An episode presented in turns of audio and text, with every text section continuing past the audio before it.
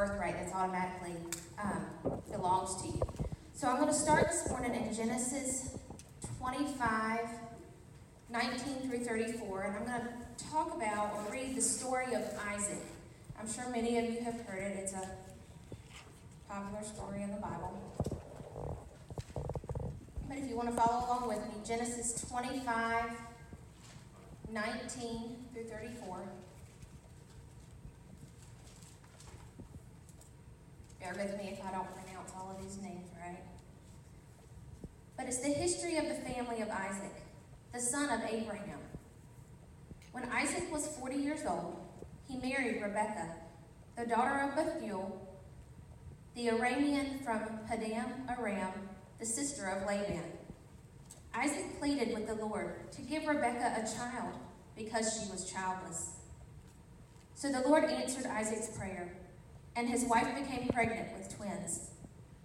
But the but her children, sorry, but the two struggled with each other in her womb. So she went to to the Lord and asked about it. Why is this happen, happening to me? She said.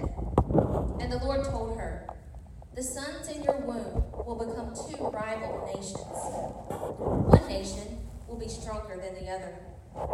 The descendants of your older son the descendants of your younger son. And when the time came, the twins were born. The first was very red at birth. He was covered with so much hair that one would think he was wearing a piece of clothing. They called him Esau. Then the other twin was born, with his hand grasping Esau's heel. So they called him Jacob. Isaac was 60 years old when the twins were born. As the boys grew up, Esau became a skillful hunter, a man of the open fields, while Jacob was the kind of person who liked to stay home. Isaac loved Esau in particular because he because of the wild game that he brought home, but Rebekah favored Jacob. One day, while Jacob was cooking some stew, Esau arrived home exhausted and hungry from a hunt. Esau said to Jacob, I'm starved. Give me some of that red stew you made. This is how Esau got his name, Edom, meaning red. Jacob replied, All right, but trade me your birthright for it. Look, I'm dying of starvation, said Esau. What good is my birthright to me now? So Jacob insisted, Well then, swear to me right now that it is mine. So Esau swore an oath, thereby selling his birthright to his younger brother as the firstborn to his younger brother. Then Jacob gave Esau some bread and lentil stew. Esau ate and drank and went on about his business, indifferent to the fact that he had given up his birthright.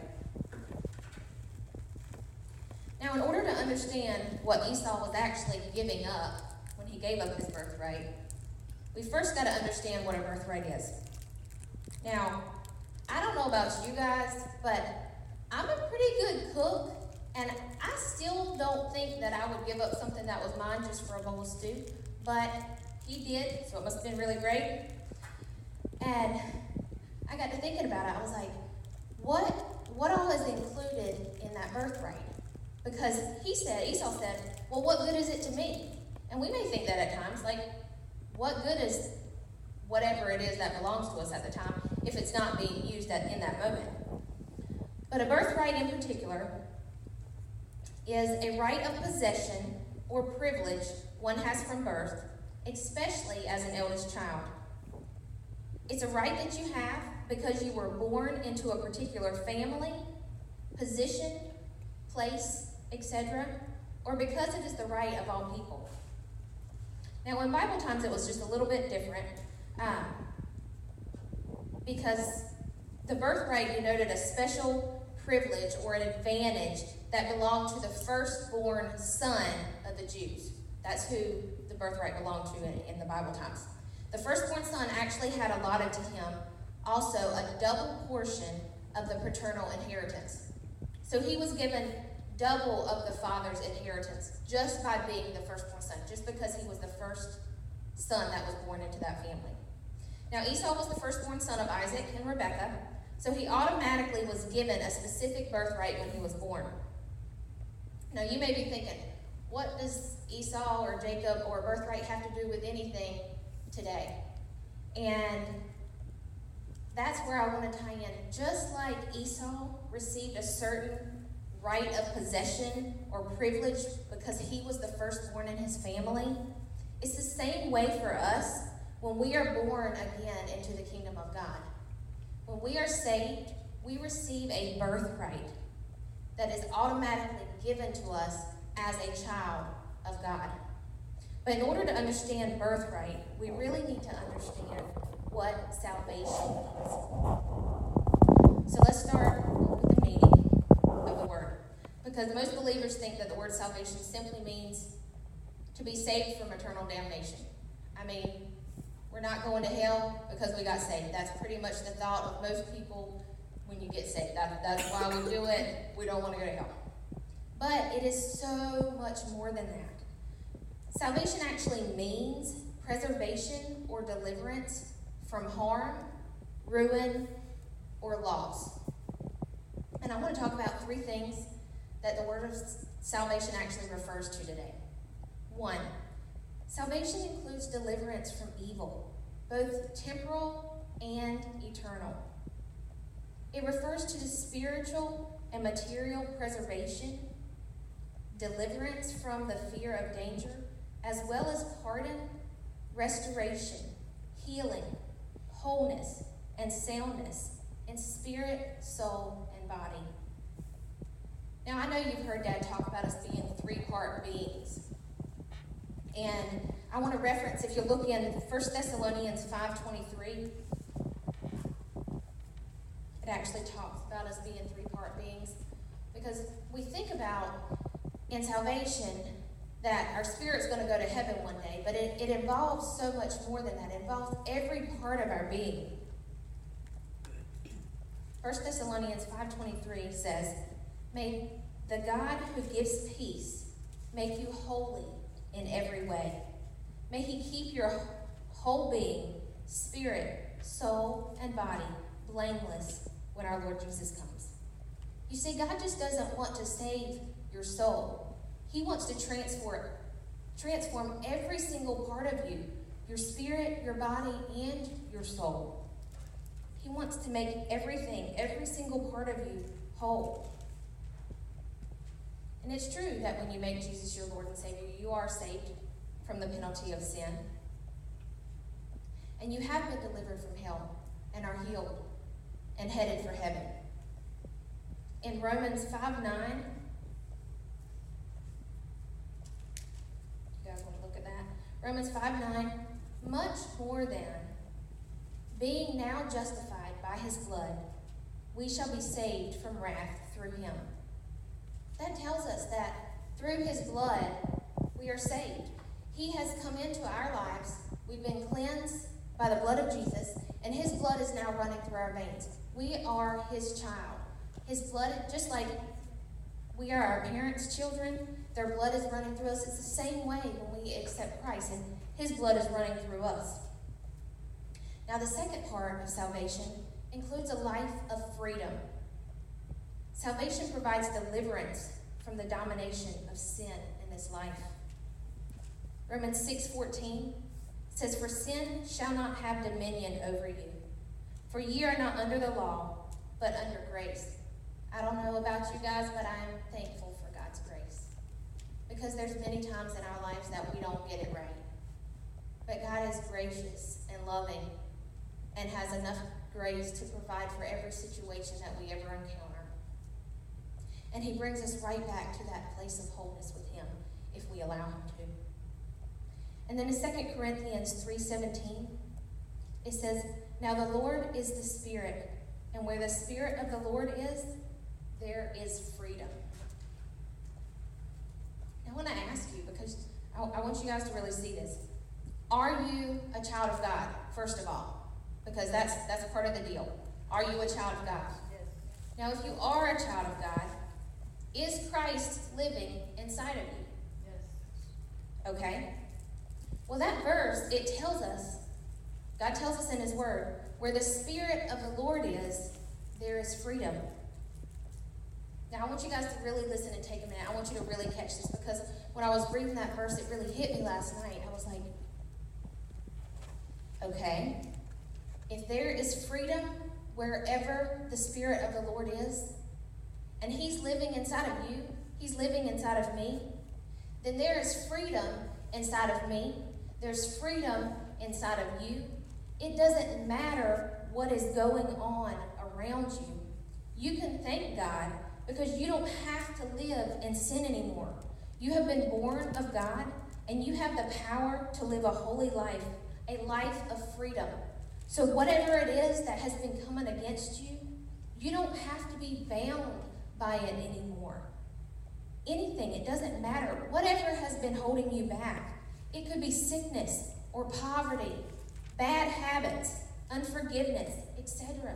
It doesn't really matter what it is that you're facing. We all have different things that we deal with in life. But because God is living inside of us, He has provided us freedom from those things. Even if you have not seen it manifested in your life yet, you are still free because you are a child of God. John 8 36 says, So if the Son sets you free, you will be free indeed. If God has set you free from something, you don't have to go back to it. You have already been delivered. It doesn't belong to you anymore. Now, the third part of salvation salvation protects you from earthly dangers. I know we talked about Psalms 91 last week and we prayed it over your mom and we, um, in the church. But Psalms 91 actually tells us that we will be delivered from pestilence, which includes serious sickness and disease, famine, earthquakes, and other calamities. It says that you will be protected from sudden, sudden death that comes by the weapons of men. It promises you a long, satisfying life and deliverance from every kind of trouble that comes your way.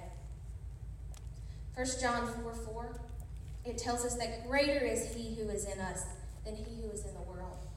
So it doesn't matter what is going on around you, greater is he that is inside of you. Now, I've had some things in my life that were really difficult things going around on the outside.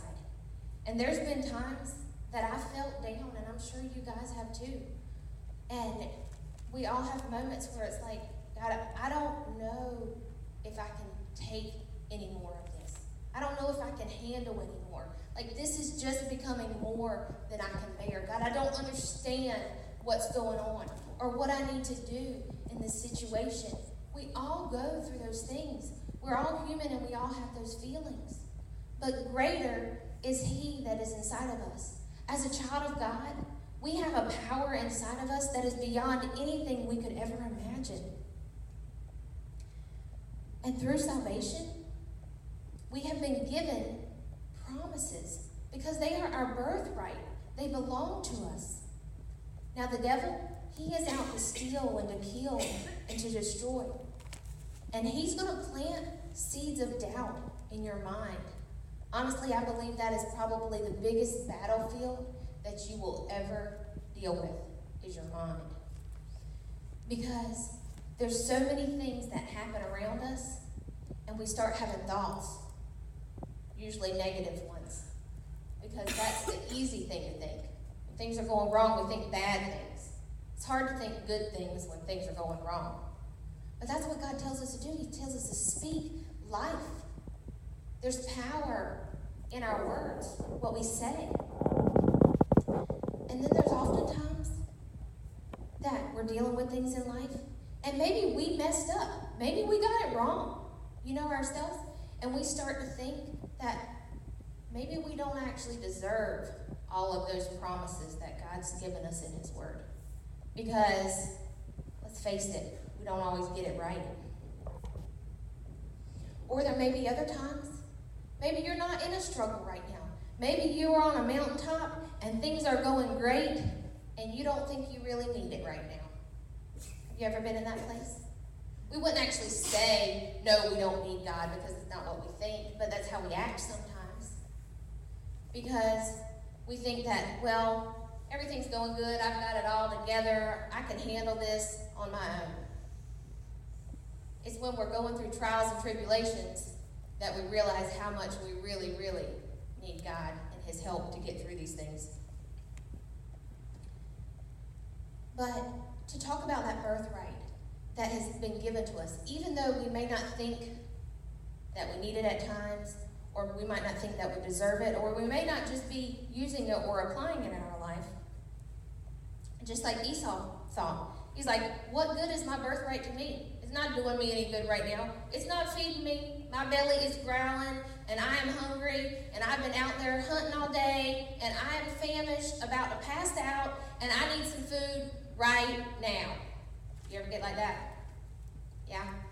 Sometimes we get in a place we're not thinking about anything else. If you go all day, you've been working really hard, and you're hungry when you get home, you're not thinking about anything else but food. And it was kind of that way for Esau. He wasn't thinking about his birthright or anything else. He just wanted something to eat. He wanted to feel good in that moment. He wanted his belly full. So he was sidetracked by what was in front of him, so much so that he was willing to give up everything that belonged to him. He traded his birthright for a bowl of stew. Now, it may not be the same in our days. I mean, we may not trade something for a bowl of stew, literally. But it involves so much more than that. What it's really telling us is don't trade your birthright or don't trade what you really, really want in life for what's in front of you right now. Don't settle for okay when God has great things for you. He has so much more than you can imagine and think. But how many times do we trade God's promises for fear, anxiety, sickness, poverty, loneliness, heartbreak, and failure?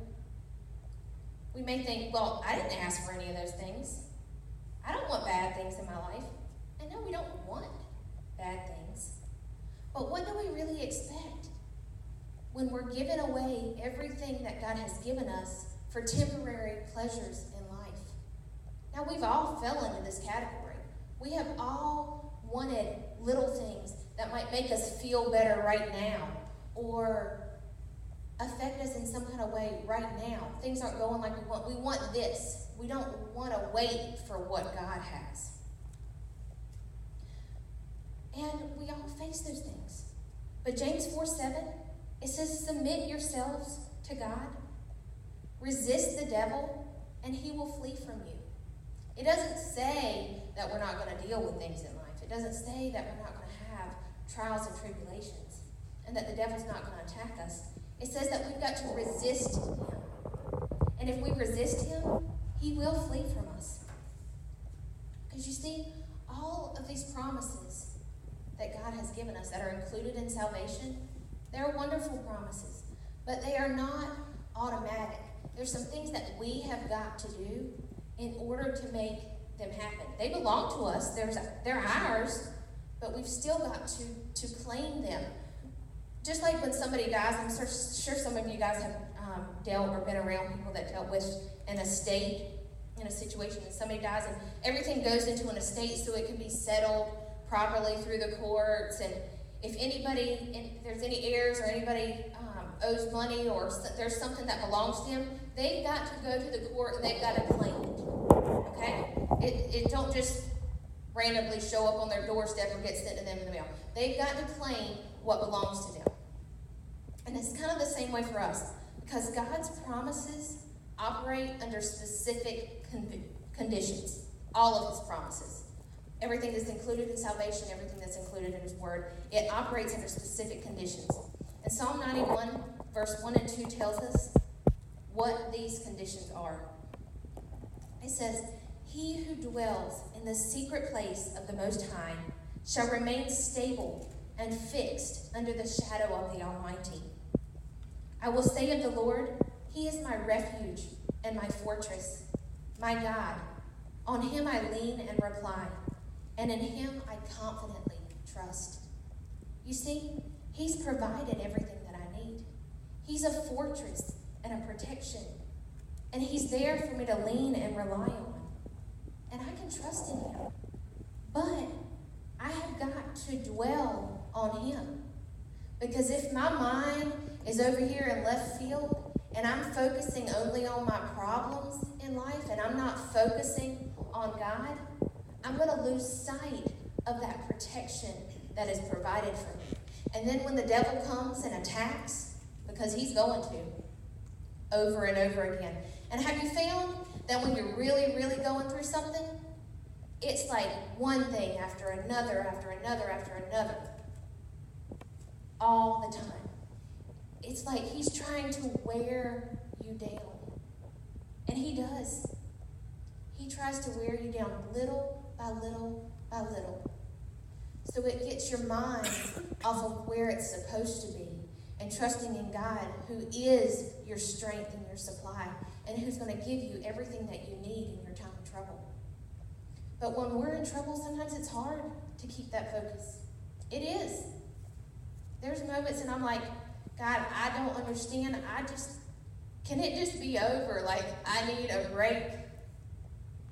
But begging God isn't what moves God. Speaking His word is what moves God. When we say we're, we're being attacked and we're going through those things in life, and the devil is firing those darts at you over and over and over again, and it's like you just feel like you're just about to collapse. And it's in those moments that you speak his word and you say things like, Greater is he that is in me than he that is in the world. And no weapon formed against me will prosper. God has given you promises that belong to you. They are your birthright as a child of God. And if you use those promises, the devil has to flee from you. He cannot stay. So if you want to experience the fullness of this great salvation that Jesus has purchased for you, you've got to exert consistent effort. Because if you're not reading or praying or putting those things inside of you, what are you going to have to give out when the devil comes against you with those darts that he's firing at you in life? When those difficult situations come your way, if you haven't been filled up with the Word of God, you're not going to have anything to speak in those situations. And God wants us to live a full and prosperous life, not just our soul, but our bodies and our mind and our spirit. Like every single part of us, it's all included. He wants all of us to live whole. He doesn't want you to just be saved and go to heaven one day. He wants you to live healthy here on earth. He wants you to live a prosperous life. He wants you to have great things. So many people come in with the mindset, well, like, there's all these poor people and I just shouldn't have anything. God's not that way. God wants you to have great things in your life.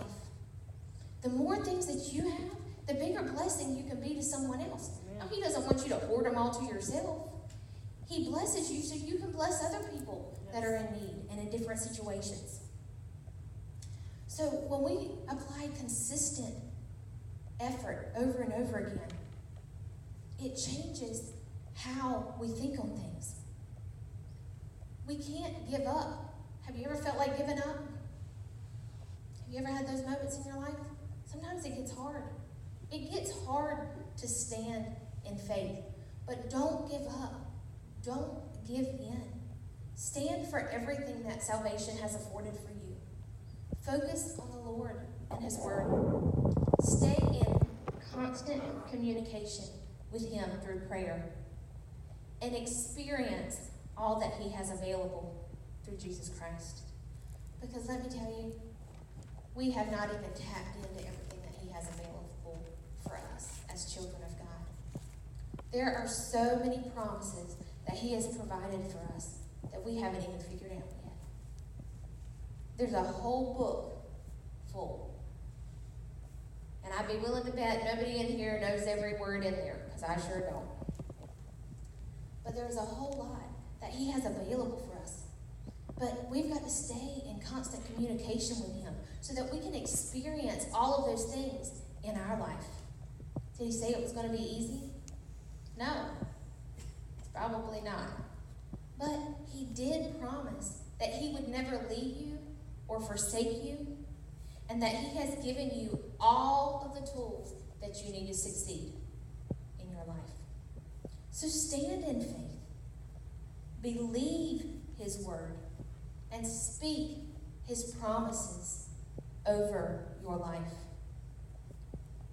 Because these birthrights, they belong to you. Don't give it up. Don't trade everything that belongs to you for something that's going to go away right now. You've got to stand firm in his promises. Believe what he has given you. Fear is something that a lot of people struggle with, and that's why I wanted to, to play that song. I actually want to play it one more time. And I want you guys, um, the last time, to really listen to the words that it says. Because it says, I'm no longer a slave to fear. How many times in life have you been paralyzed by fear in a situation? When I say paralyzed, it feels like you cannot move. You don't know which way to turn. You don't know what to do. You don't know the answers. We've all encountered situations like that in our lives. But you don't have to be a slave to that. Fear doesn't belong to you. As a child of God, you are free. You have freedom inside of you. And I think that's what, what God is trying to, to give us a revelation of that we have freedom inside of us. He has provided so many things as a child of God that are ours. So if you want, just praise and worship Him. You can sing along with the song if you like. Um, but I really want you to listen to the words because they, they're, they're powerful words. And when you're saying this, I don't want you to just sing, like speak to God. I want you to really believe it. I want you to say, matter of fact, we're going to practice one time. I want you to say after me, I am a child of God. I am a child of God. Let's say it one more time like you believe it. I, I am, a child of God. I want you to say that to yourself. I want you to believe it. So when the devil starts attacking you and you're facing things in your life, that you start to speak those things. When you're having a bad day, you can say, Devil, uh-uh, that doesn't belong to me. I am a child of God. You have got to leave in Jesus' name. And he does. He's got to leave. So, Mr. Bobby, if you will play that song, I just want you guys